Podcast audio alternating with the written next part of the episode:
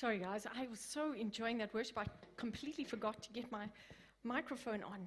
And it takes a little while, so here I am, dressed and ready. We're going to, we're going to do this. Remember, we had said that um, testimonies are a prophecy to you. When you hear a testimony of anything that God has done in your life, it's a test, or done in someone's life, it's a test, it's a, sorry, let me start again. If you hear a testimony of it, what God has done in anyone's life, it's a prophecy to you telling you what God wants to do in your life. And we've had some remarkable testimonies happen. We've been sharing them over the weeks, but I have some more for you today. So, two weeks ago, do you remember when we were preaching about the layman at the beautiful gate and he jumped up and was walking and leaping and praising God? I even sang in that sermon, guys. You should, you should listen to it or not. But we said, let this be a testimony. Let's go ahead and just believe that if God did it once, He can do it again. And we prayed for people who had joints and bones and any kind of weakness in their skeletal system. There's a big word for you. We, we prayed for them. And I, as soon as I got home, I got this, this message from someone who actually lives in Brussels, believe it or not, and she was watching our service. She says this Good morning, Carol. Reporting back as you requested. I've had neck pain or a headache for the past two weeks or so, despite diligently doing my prescribed exercises. During your prayer for all aches and pains, I felt three consecutive clicks in my back, starting from below and moving upward. Pain gone. Glorious day to you and yours. Blessings raised hands, dancing girl, all the, all the right emojis. Isn't, isn't God faithful? So faithful. Then we were sharing testimonies in our staff meeting earlier this week, and Paul Chatua, Paul and Carmen, Carmen leads our children's church, Paul's in Zandspruit, but he shared this testimony of how he had gone to pray with a family that he'd been reaching out with, and he was uh, at their home. And while he was there, there was like a frantic knock on the door. Uh, a woman came running over from the neighboring house saying that her son had locked himself in his room and she couldn't get in. And he'd sent a suicide note via SMS or via WhatsApp to a friend. And so she was just desperate, please come and help me. So Paul and the friend that he was with ran out and they broke down the door, and there they found him at death's door in the process of committing suicide, unconscious. And they grabbed him, put him in the car. His mother was there with them. They were there. He phoned Carmen and says, Start praying. She started praying. Everyone in the car was praying. They were rushing through to the hospital, emergency lights on. They were stopped by the police and they told the police the story, and the police actually ended up giving them a police escort to the hospital. But when they are a certain way there, the mother, who's on the back seat holding the son, uh, she's lying across the seat with, I guess, with her head on, uh, his head on her lap. Um, she, she says, He's gone. He's died. Carmen, at the same time, has gotten a, a word of knowledge. She's with someone, and the two of them, as they were praying, they felt like God said to them, He will live and not die. He will proclaim the goodness of God. So they, on the phone, say, Don't stop. We know God's going to heal him. So he keeps on going, emergency lights and all, and they are praying, praying in tongues, interceding. They slam into the hospital. They don't hit it, but they arrive with great force. Get, get him into the emergency room. The doctors start working on him, and then they say, hey, he's actually alive. He's actually alive. And God had resurrected, God had brought him back. I know, I know. Two families in that moment saw the power of God. All of them. The family, the original family that Paul was trying to meet, reach out to, and the next door family who had had this experience with the son. Both of them are saying, Please come, come back and tell us about Jesus. We want to know about this God who brings people back from death. this powerful God who can do anything. Isn't that amazing? So, heck, if those are if those are prophecies to you, let's pray. If you have pain in your body or you um, have anyone you know that is battling with any kind of mental illness, if you are battling with mental illness or you know someone battling with mental illness, perhaps you've had suicidal thoughts or perhaps you're just feeling depressed, I'm, I'm going to, or perhaps it's not you, it's someone you know. So if you stand up, we're not going to be all looking at you and saying, hmm. So I'm going to ask you if you are associated with either of those things pain in your body or some kind of um, mental illness, depression, anxiety, insomnia, etc., I'm going to ask you to stand up. I would love to pray for you. I feel like God, God is doing something and we want to be a part of it. Those of you, you know the drill. If there's someone near you standing up, won't you just turn to them and lay your hands on them? Let's be brothers and sisters to these. They were brave to stand up. So let's, let's honor that courage and say, Yes, we're agreeing with you. We're agreeing with you for this miracle. So, Lord God, we come before you. And first of all, I pray for everyone who has pain in their bodies. Lord God, I speak to that pain. I speak to that thing that is causing the pain, and I say, You must go in Jesus' name. I say, systems of the body align to the Word of God. Be transformed by the word of God. Right now, I say to you that He sent His word to heal you. And I command right now that pain to leave in Jesus' name. Headaches to go, back pain to go, hip pain to go, leg pain to go, abdominal pain, you must go in Jesus' name. We just declare that right now. Healing, healing, healing. Thank you, Father. And right now, I speak anyone battling with any kind of mental illness, depression, suicidal thoughts, anxiety, feel mood swings, uncontrollable mood swings. Right now, I speak to those in Jesus' name and I command them to go. Lord God, we stand on your word. Lord God, you promised that you gave us a spirit of power, love, and a sound mind. And I speak to these minds and I say, receive the truth of Jesus Christ. I speak to these bodies, the chemicals in these bodies, and I say, be right in Jesus' name. Be right in Jesus' name. We speak to that anxiety and we say, God, gone in Jesus' name. We speak to that depression. We say, gone in Jesus' name. We declare over every life here joy, delight, life, happiness, focus, peace. In Jesus' name, we declare this. In Jesus' name. Amen and amen and amen. Can we give the Lord a hand? Those of you who stood, please, I'm asking you this. Won't you, won't you trust with us for this complete breakthrough? And won't you come and tell us? If you get partial breakthrough, just come and tell us anyway. We'll stand with you and we'll pray again. If you if you don't get breakthrough, come and tell us and we'll pray again. God is in the business of setting people free, and we want to partner with your faith to see that come in your life. So please don't keep it to yourself. Please come and speak to one of the leaders, speak to your Connect group leader. Let's allow this, the truth of what God is doing in you, to be a part of all of our testimony. Amen. So, we are on the book of Acts. Hasn't it been fabulous? Can you just feel faith growing in your soul? I was with some uh, leaders today, not yesterday, and Connect Group leaders, and they were just telling me how life giving it's been in their Connect groups to talk through how the early church just lived the gospel relentlessly.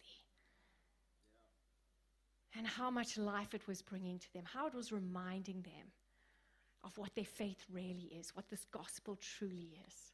So I hope you're journeying with us. If you're not in a Connect group, please just head over to the info table, sign up, and we will get you into a Connect group so you can journey with us through that. Life's not fair. Have you noticed that? Life's not fair. When I was about eight years old, my sister and I climbed a magnolia tree. When we were about halfway up the tree, my sister started saying nasty things. She was picking a fight. It's hard to have a fight up a magnolia tree, but we did it.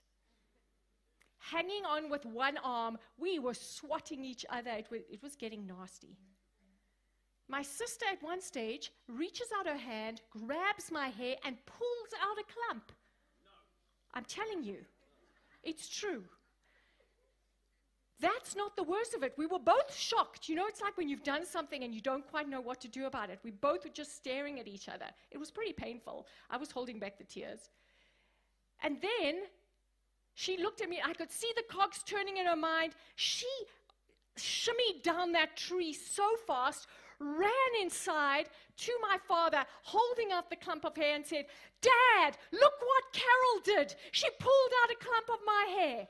True story. True story. Life's not fair. My dad pulled me down that tree so fast, and because it was still fashionable in those days, gave me the hiding of my life. Yeah, I know. Life's not fair. Luckily, not luckily, praise the Lord, my sister has grown up quite a decent adult. She's quite a nice person. I like her very much. She's left behind her, her erring ways. However, if she were to tell you the story, I think it might go a bit differently. But I am sticking to my version. Life's not fair. You know, this is a trivial example of life not being fair, but we all know we live in this world. We've all seen bad things happen to good people. We've all seen innocent people suffer. Indeed, life's not fair. And even though, like I said, I, I shared a very trivial example, it certainly points to a more serious problem in the world. You know what, darling? I didn't bring my clicker up here and it's in my handbag, and I wondered why my slides weren't. And this is being streamed, and I'm going to look awfully silly on the stream. Lord Jesus, please all pray for me. It's on.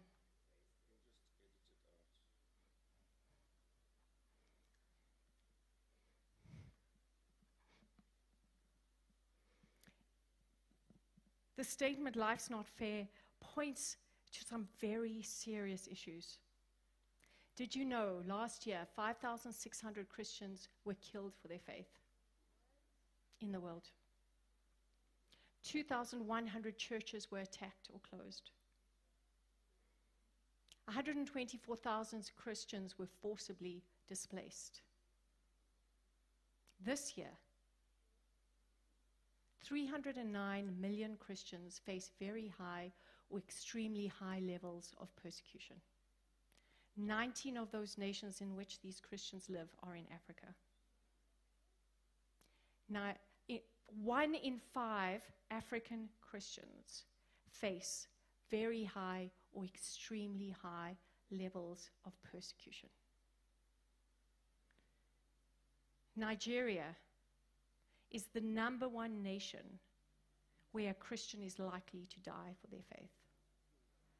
Life's not fair has some very serious implications.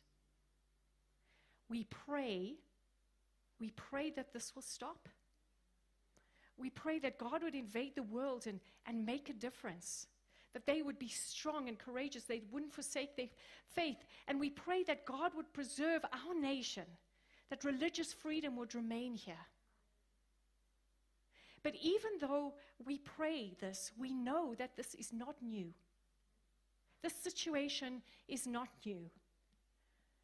This past week, if, you, if you're tracking with us, you will have read Acts 7 and 8, where Stephen was stoned for his faith.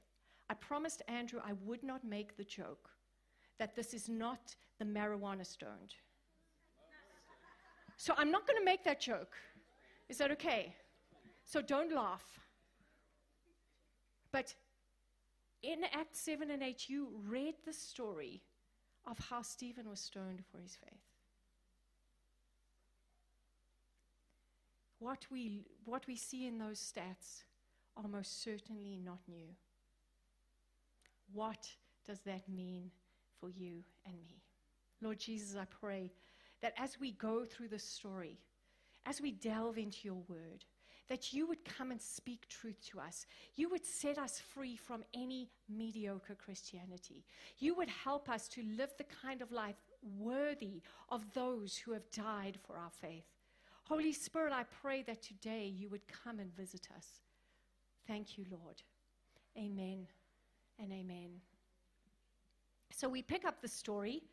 You remember Stephen, he had been chosen as one of those who would serve as a deacon in the early church. He had, he had served the widows in the church diligently. We also hear about how he went about preaching the gospels and gospel and signs and wonders were done through his name. At one stage he irritates a certain synagogue, a synagogue of the freedmen, you would have read that, um, which are Jews from outside of Jerusalem and freed slaves. He irritated them, and they haul him through before the Sanhedrin, which is the ruling, governing religious council of Judaism at the time, seated in Jerusalem. And we take up the story in verse 54, Act 7, verse 54. Now, when they, the Sanhedrin, heard these things, they were enraged and they ground their teeth at him. I mean, that's pretty mad. Do you agree with me? That's pretty mad. But he, full of the Holy Spirit, gazed into heaven and saw the glory of God and Jesus standing at the right hand of God. And he said, Behold, I see the heavens opened and the Son of Man standing at the right hand of God. But they cried out with a loud voice and stopped their ears and rushed together at him. Then they cast him out of the city and stoned him. And the witnesses laid down their garments at the feet of a young man named Saul. And as they were stoning Stephen, he called out, Lord Jesus, receive my spirit. And falling to his knees, he cried out with a loud voice, Lord, do not hold the sin against them. And when he had said this, he fell asleep, and Saul approved of his execution. Lord, bless the reading of your word in our hearts. My opening example is probably the most trivial of persecutions you will ever hear. And I, I was persecuted not for my faith, I was persecuted probably for my stupidity. But here we see the most extreme form of persecution someone dying for their faith in a very gruesome way.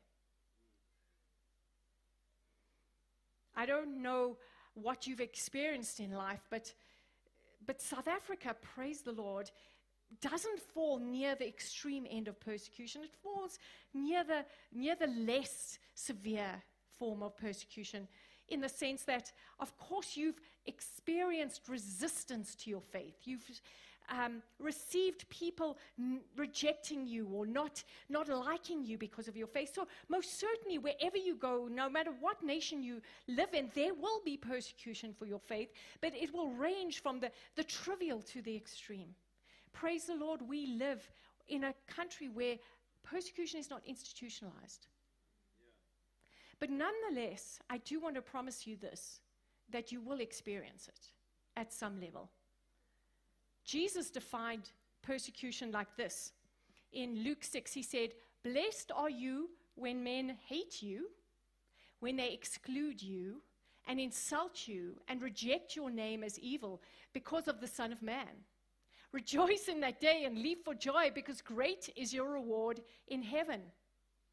He defined persecution as four things hatred, exclusion, insults, and rejection. Is there anyone in the hall who has not experienced some of that because of their faith? Don't raise your hand. If you haven't, some of it is coming. I, I, guarantee that. Lots of good stuff is coming, but some of that bad stuff is also on the way. You see, we've all experienced some of that. So, what do we do about it? This scripture is pretty clear. He sandwiches, Jesus sandwiches all those rough things between blessing and rejoicing. Do you see that? I mean, it's, it's like it's like saying, let me beat you up and then let's have fun afterwards. It's, it's counterintuitive, it's tough to handle. But the Bible is very clear from start to finish that there's a level of blessing and rejoicing that comes with persecution. How do we put that together? We put it together by the bottom line because great is your reward in heaven. Now, if you read there, great is your reward when you die, you're reading it wrong. Jesus didn't say, great is your reward when you die. Although, heck, it's going to be a great reward. In light of persecution, he didn't say, Great will be your reward when you die. He said, Great will be your reward in heaven.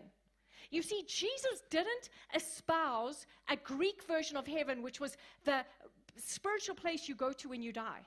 Jesus Jesus proclaimed from start to finish a kingdom that was coming through his message, that was busy invading the world, that was empowered by his resurrection. He spoke of a, a, kingdom that was now and present. He said, This kingdom of heaven is among you. This kingdom of heaven is yours. This kingdom of heaven is now. He instructed us in our preaching to preach this that the kingdom of heaven is here. You see, he wasn't saying, Great is your reward when you die. He was saying, There is a parallel reality to the world around you that I have brought through my life, death, and resurrection. When you face persecution, you will be able to somehow straddle these two worlds, somehow see into this other world that is right here around you, and your reward will be great. Do you see this happening in Stephen's life? Right in the middle of his persecution, what is he doing? He's looking, it says he's filled with the Spirit. He's gazing intently at an open heaven, at the picture of God with Jesus Christ standing at his right hand. What's so interesting is that Jesus was standing. Most of the times, people report seeing Jesus, they say he's seated at the right hand of, of the Father. At this point, it's like, it's like Jesus stood up for his son. I see what you're going through. I'm standing up. I'm ready for action.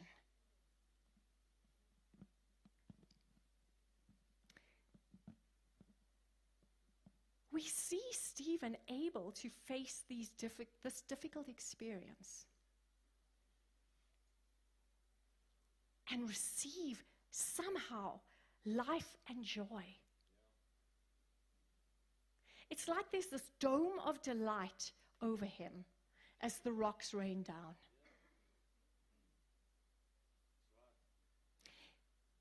It's like there was power that he received to change persecution into praise.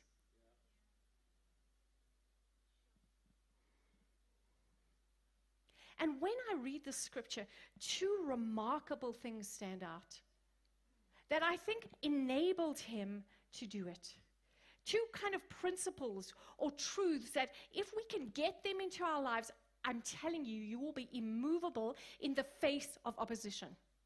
There will be a boldness in your heart that it doesn't matter what people say or do, you will be able to stand firm in your convictions of who Christ is. You won't buckle under peer pressure. You won't be swayed by people's opinion of Christianity and the church. You will be sure and strong in your presentation of this glorious reality that Jesus has won in everything and He has a place for every single person in this magnificent kingdom that is here now that is here now.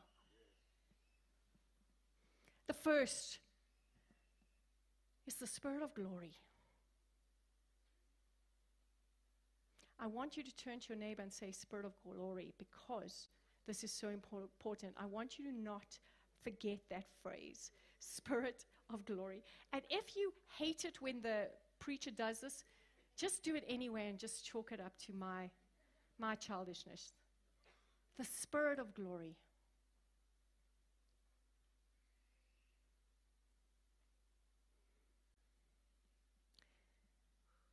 At the very beginning of this passage that I read, I mean, you saw those Sanhedrin dudes.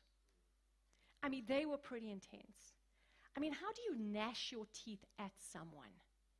I mean, you've got to be, you've got to be pretty determined to be angry. I mean, they rushed at him. They basically threw him out the city. They stopped their ears. They shouting. If you want my opinion, it looks like some kind of demonic manifestation. I mean, they are that mad that it's, it's beyond human madness. It's like they're being stirred up by a, another ungodly dimension. In the face of this, we see Stephen. And he, despite this barrage of anger coming at him, he's gazing, he's being filled, he's staring at something that's mesmerizing him. It's captivating his soul to the point, to the point that his very heart is unable to even feel the pain and the, the, the heartache of what's going on around him. What is that thing that he's gazing at? He's gazing at the glory of God, the Spirit of glory. 1 Peter 4, verse 14 says this When people insult you for the name of Christ, blessed are you. There we have it again. Blessed of you, because it says, The Spirit of glory and of God rests on you. What is the glory of God? It is the, the power and the beauty of His infinite and eternal perfections. It is the power and beauty of His eternal and infinite perfections. Have you ever wondered why human beings love beauty? Have you ever wondered why human beings love music, why we love a magnificent painting, where, why we can stand and look at a sunrise and just be overawed, because we were created for God's glory. We were created to come alive in the presence of the magnificence of God. Everything within you yearns for that. Everything within you yearns for that. The glory of God is Eden returned. Have you ever thought what it would be like to live in the Garden of Eden? It is the glory of God settling on the earth. The glory of God is this kingdom that, that Jesus has brought that is meant to manifest on this earth. Everything put right, everything in its place, everything sparkling with the life of God. You were born. You were born for the glory of God. Everything within you yearns for this. You don't know it. You thought you were yearning for a spouse. You thought you were yearning for a new car. No, your soul is yearning for the glory of God. Your soul is yearning for the glory of God. And when you catch glimpses of it in different places, your heart is turned to that. What if the fullness of this could be manifested to you? Would not that be blessing and rejoicing? And Stephen, in this moment, is looking up at the glory of God. And everything else is paling in comparison. Do you remember that interval between four and 40 hours that you put your mother through excruciating agony in order to be born.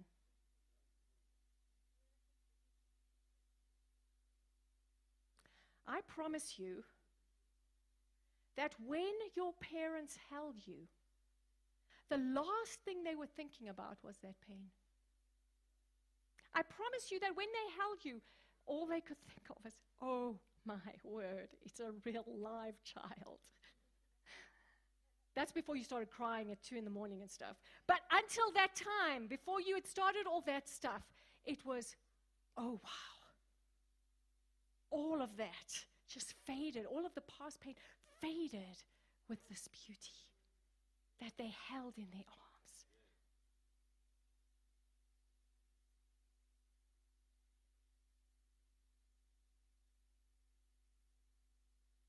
There's something about the wrestle, the labor pains, that this earth goes through in order to birth the kingdom of God. There's something about the labor pains, the, the, the work, the effort, the pressure that we all feel as the glory of God is being birthed on this earth. We experience that as persecution, as resistance, as rejection, as insults, as hatred, as exclusion. We've experienced that, but that's not what they really are. Really, what they are is the birth pains of God's glory. The birth pains of God's glory.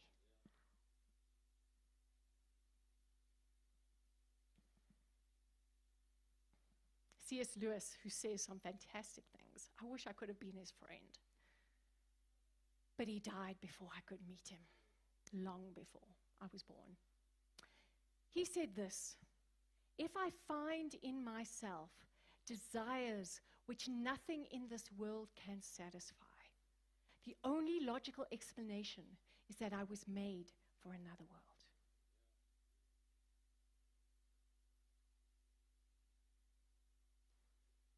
You were not made for this fallen world. You were made for this invading presence of God filled with the glory of God. You were made for His presence. And your heart is yearning for the Spirit of glory to rest upon you.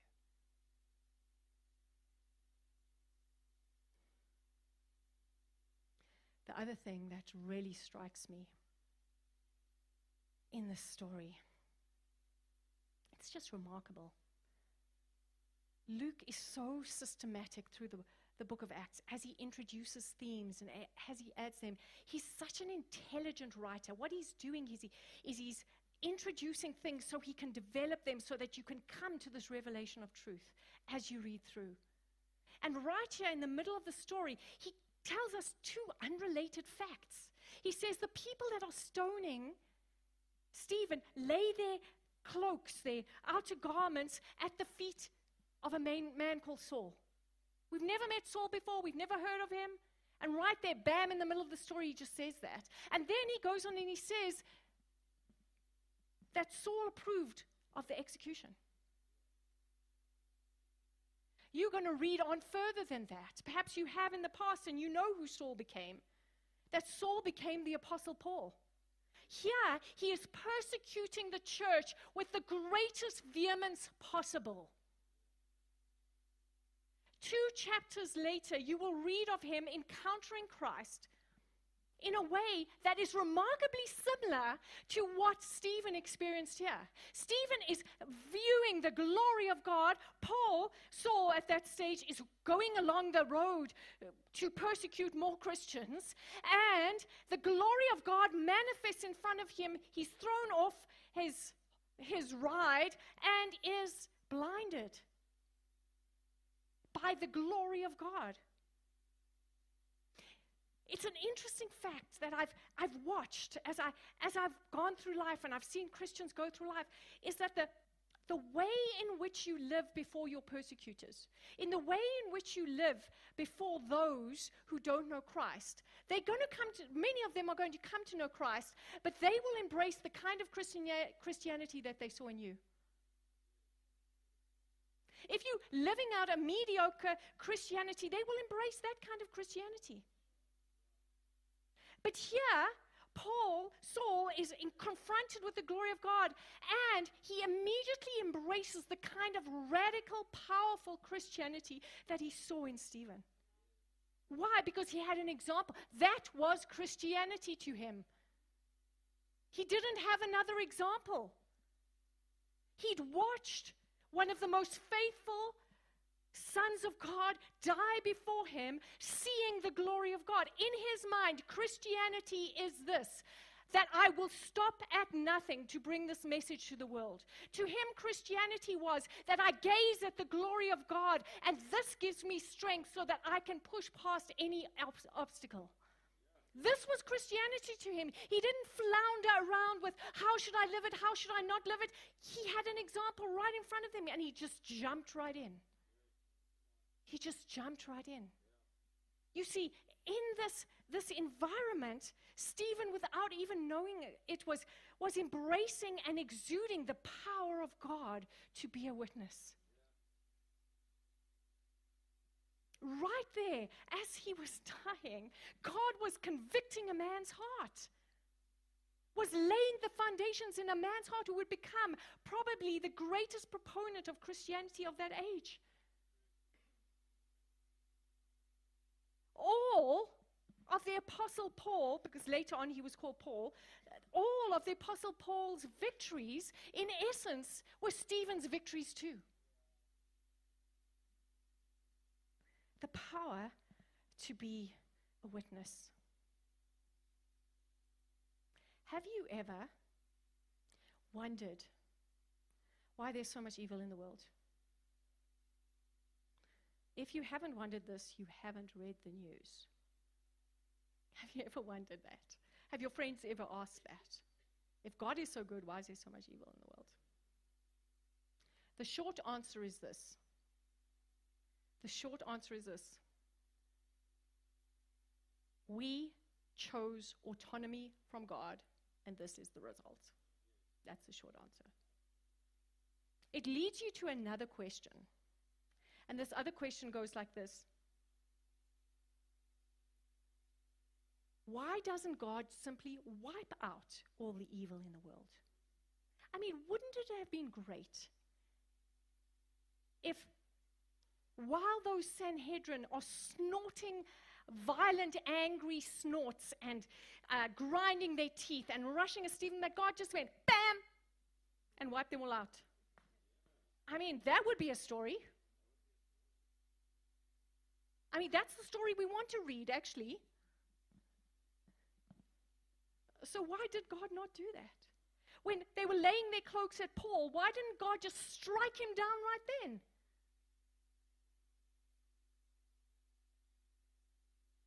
This is why. It's not a short answer, but this is why. God's not closing the door until all the family's home. You see, the Bible is very clear that many on that council, that ruling council, became obedient to the faith. The Bible is very clear that Saul himself became obedient to the faith.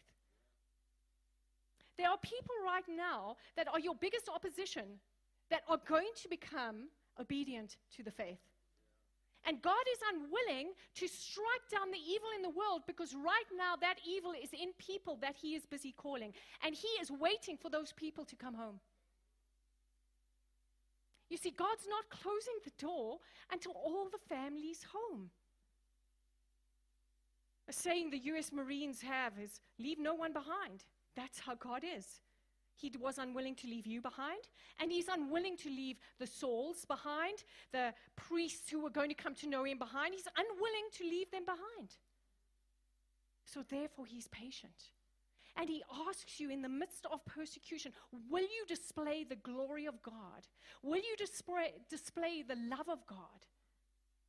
So that they will see a Christianity that they can embrace. I know it's a sober message, but must be preached. Must be preached.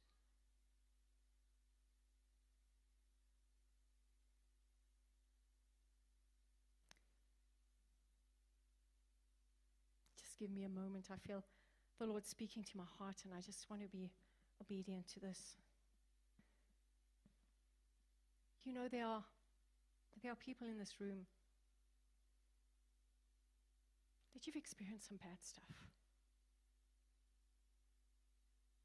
And you know, some of it was because you were Christian and the others around you weren't so Christian, but some of it is just because the glory of God inside of you just irritated those who didn't know God around you.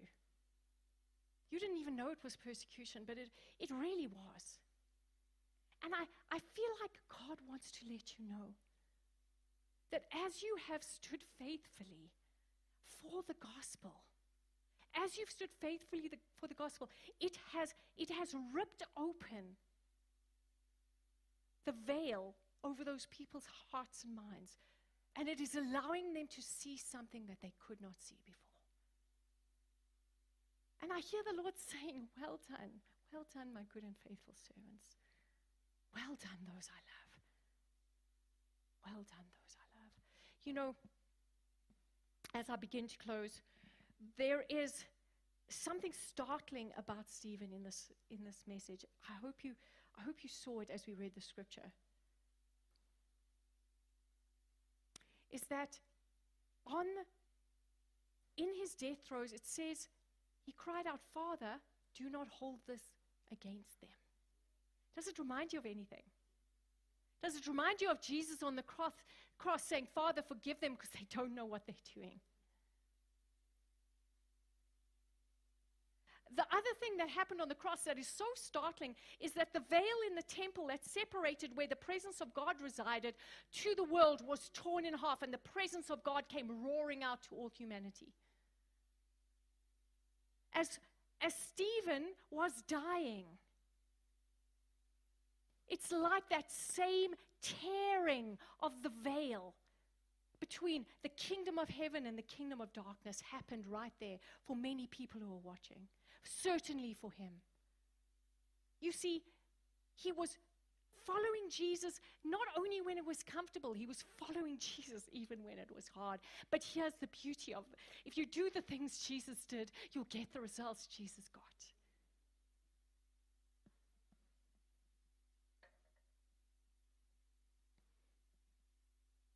Life isn't fair, but in the unfairness, God's kingdom comes and ultimately sets everything right.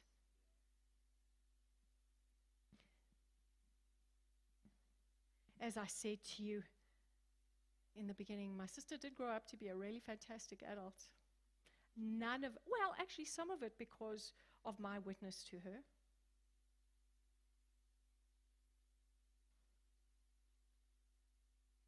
Far more victories are coming to you as you stand in the face of God's glory.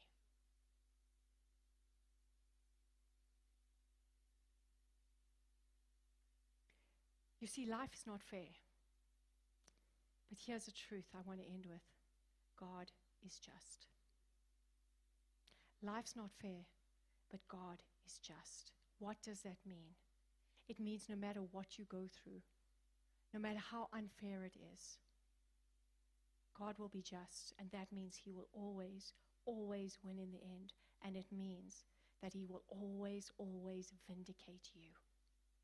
Always. You don't have to defend yourself.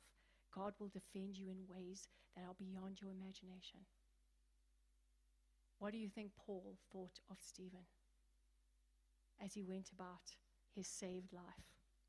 Stephen was probably his hero.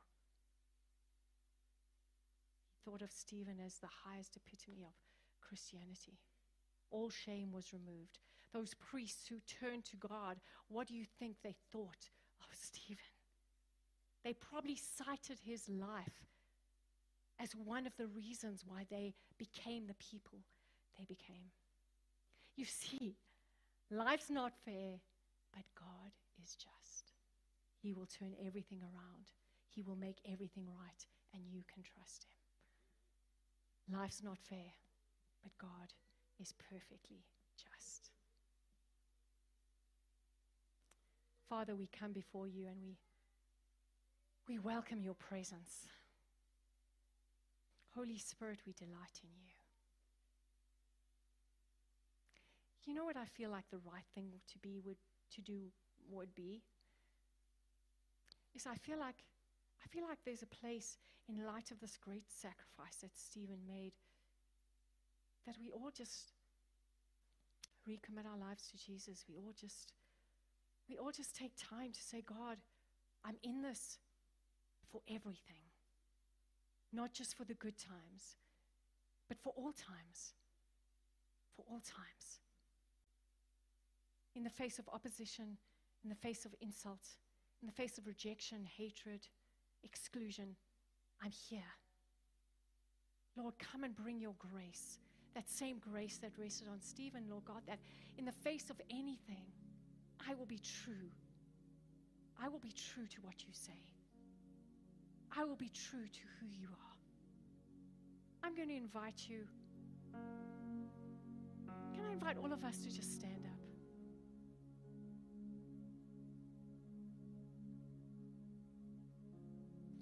where you are, can you just make that commitment to Him? I'm not even going to lead you in a prayer.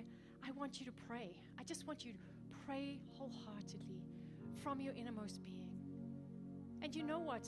Some of you are feeling fear. That's okay. Tell Him that anyway. Tell Him who you want to be and ask for grace to be that. Thank you, Lord.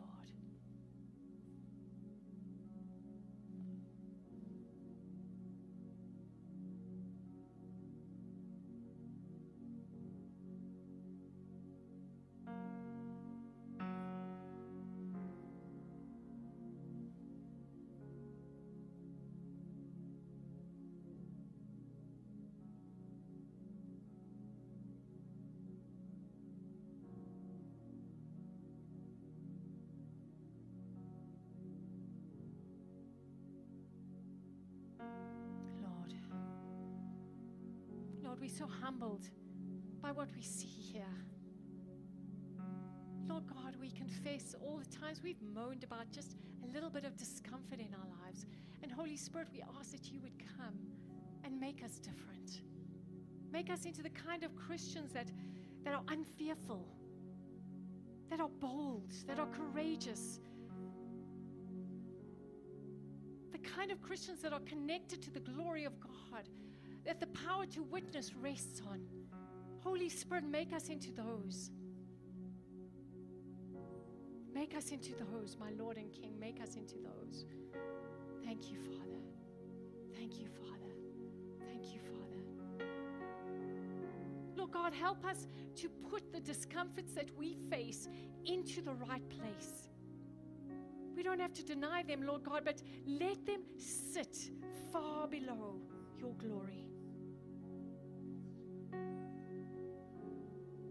Father God, make us the kind of Christians that are radical in our stance for you, radical in our lifestyle, radical in our behavior. Father God, make us into the kind of people that when people see our lives and they, they say yes to Christianity, they adopt a Christianity that we would say we are, we are proud to call those disciples.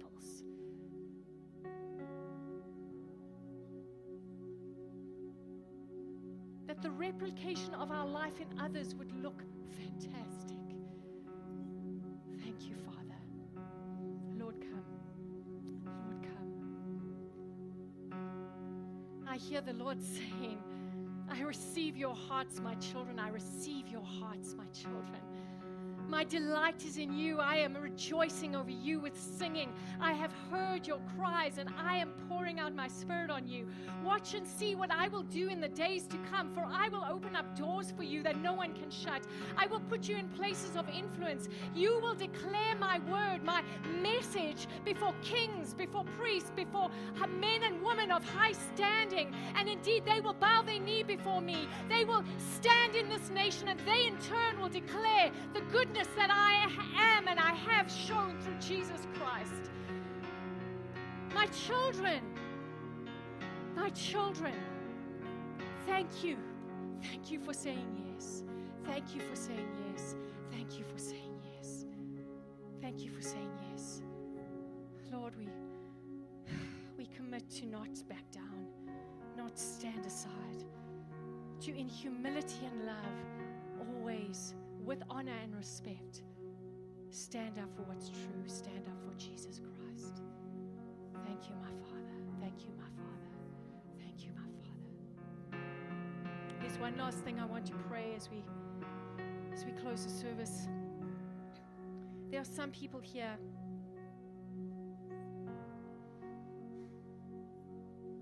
You may have been in church for a while. You may this might be your first time at church, but you you you know that your life isn't right with God. And you would like to surrender your life to the Lord Jesus Christ so that you can be reconciled to God your Father. And if that's you here, I'd love you to pray this prayer with me. Lord Jesus, I come to you. I surrender my life to you. Lord, I repent and turn from the way I've been living, and I turn to you, the living God. I accept the work Jesus did on the cross,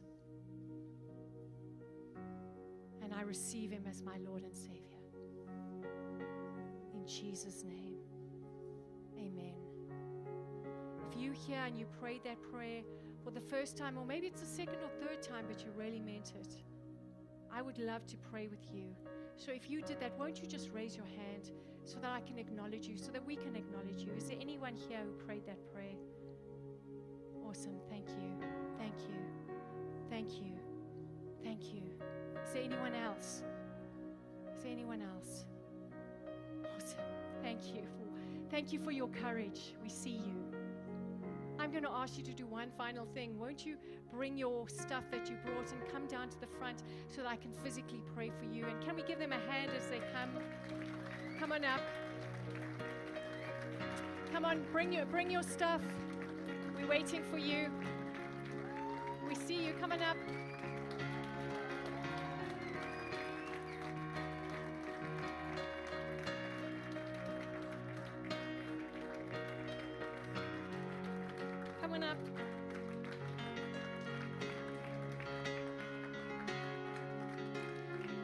Pray for these.